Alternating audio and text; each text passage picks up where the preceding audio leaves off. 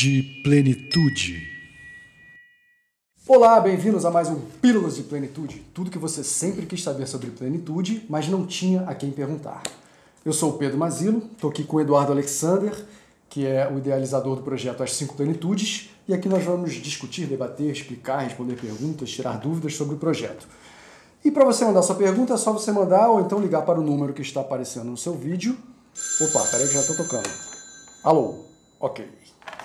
Então, a pergunta é a seguinte: o humor e o riso fazem parte de alguma plenitude? Diz aí, Eduardo. Fazem.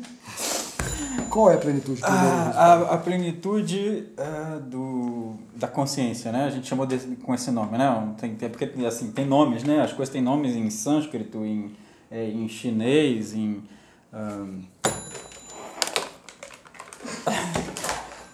O humor e o riso seriam parte de qual plenitude? Plenitude da consciência, pensando a consciência da seguinte forma, que vai desde o, da consciência sem pensamentos, né, um mistério para a ciência, vamos dizer assim ainda, uhum. é, até a consciência em atividade mental, vamos dizer assim, né, a própria atividade mental e atividade emocional. Então seria uma pirâmide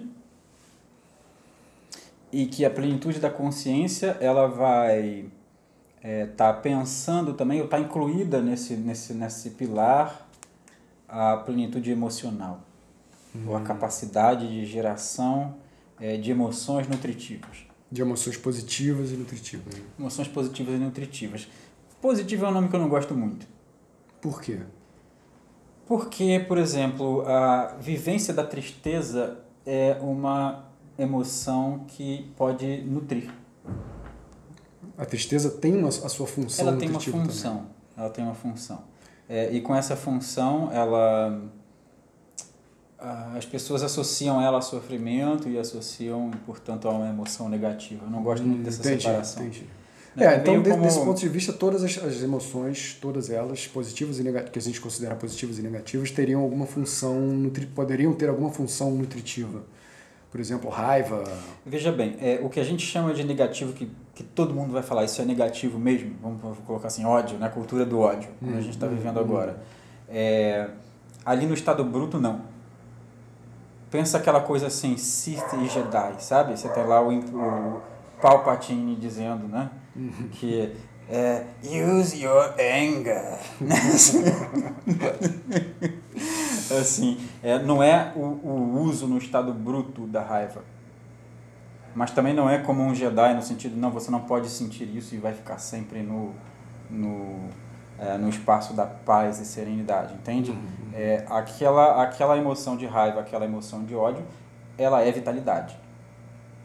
Mas para ela se tornar saúde, ela precisa ser processada, adequadamente processada. Então, o que se desenvolve na medicina vitalista é a capacidade de processamento. E a capacidade de sentimento. Né?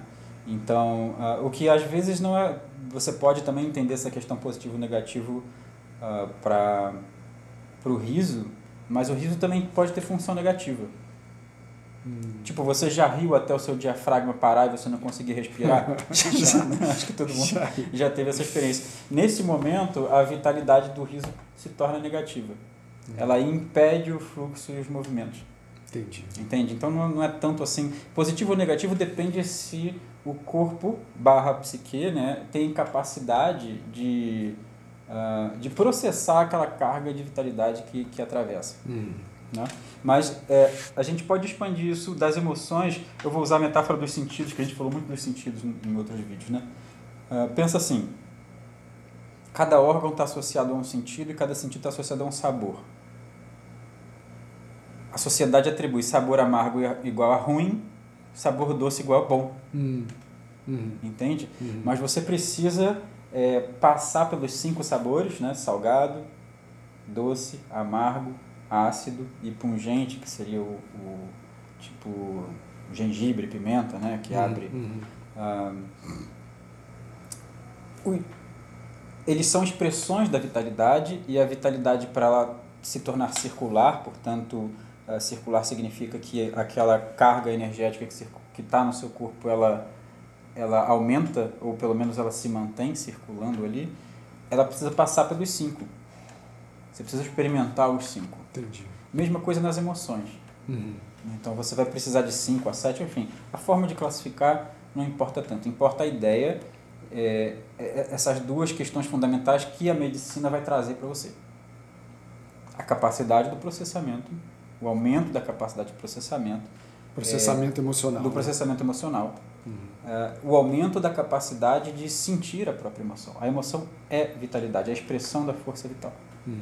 Né? Mas é a expressão mais próxima da função consciência. Né? Seria a emoção, pensamento e a consciência pura. Uhum. Uhum. Por isso ela está na plenitude da, da consciência. E, inclusive, isso é uma coisa super importante. A, a parte das emoções, ela tem tanta importância para a função da consciência, porque as emoções desarmônicas vividas no seu lado negativo, que não, mais uma vez, a emoção em si não é negativa, é se você consegue harmonizar ela no, no contexto ou não, ela vai diminuir a consciência, a substância consciência, vamos colocar dessa forma que vai ter várias outras repercussões que a gente pode trabalhar em outro, em outro vídeo. Entendi. Entende? É, não, só uma observação, por exemplo, é, eu vejo que, eu sei que existem muitos casos de, de no consultório terapêutico, né, que, que o terapeuta identifica que a pessoa está ali viciada em sentir uma tristeza e ela acaba sentindo algum tipo de prazer naquela, naquela tristeza também. Perfeito. Aí você já está no caso de uma emoção ah, que está atuando negativamente naquele momento, ou seja, ela, ela está em desarmonia, né, ah, porque ela permanece durante muito tempo na cena da consciência e ela não dá espaço para circulação entre as outras. Uhum. Entende? A tristeza sentida dentro do contexto, ela tem uma função. Sim. É, o cara não vai ficar triste se algum parente falecer, ou né, se alguém estiver doente, uma coisa assim. Sim, né? Então o, o luto, é, o luto no sentido é, de você conseguir se desligar, cortar com fases anteriores da sua vida, para que a vida possa prosseguir em novas fases, É um É- exemplo de um. é um exemplo de um contexto onde a tristeza cumpre uma função. Uhum. Ela cumpre a função de impulsionar o sujeito nesse trajetória, nessa trajetória de desligamento. Uhum. né? na trajetória do adeus. É, e você consegue completar essa trajetória na presença dessa emoção. Agora, se o sujeito vive na presença dessa emoção o tempo inteiro e ele nunca sente alegria, aí isso vai virar fator patogênico, ou seja, vai empurrar o sujeito na direção do adoecimento. Uhum. Então a gente está numa, numa outra questão fundamental das medicinas vitalistas. Todas elas entendem ah, e leem o mundo e o ser humano nesse lugar do psicossoma, né? Sempre há uma relação entre consciência, pensamento, emoção e fisiologia orgânica. Entendi. Então, nesse contexto, o riso e o humor entram, por exemplo, o cara assistir uma comédia, ou então um espetáculo engraçado, ou alguém mesmo fazer a pessoa rir muito, assim, contar uma piada. Pode, eh, pode ser nutritivo, mas lembra dos outros vídeos que a gente falava so- sobre essa ideia da nutrição? Eh, de onde está vindo o riso? Eu acho que isso depende até da qualidade do humorista que está trazendo. É, né? né? Porque você pode ter eh, risos que vêm de um, de um sarcasmo, que vem de um sadismo, né? que vem do, É, é de um lugar que está que tá vindo de uma agressão sobre o outro, entende? Hum, Esse riso vai nutrir tanto quanto um, um riso que vem mais espontâneo, né? que é uma alegria partilhada que contagia, não vai. entendi. Então tem risos e risos, tem contextos e contextos. Ok. Então é isso. Obrigado por assistirem e até a próxima.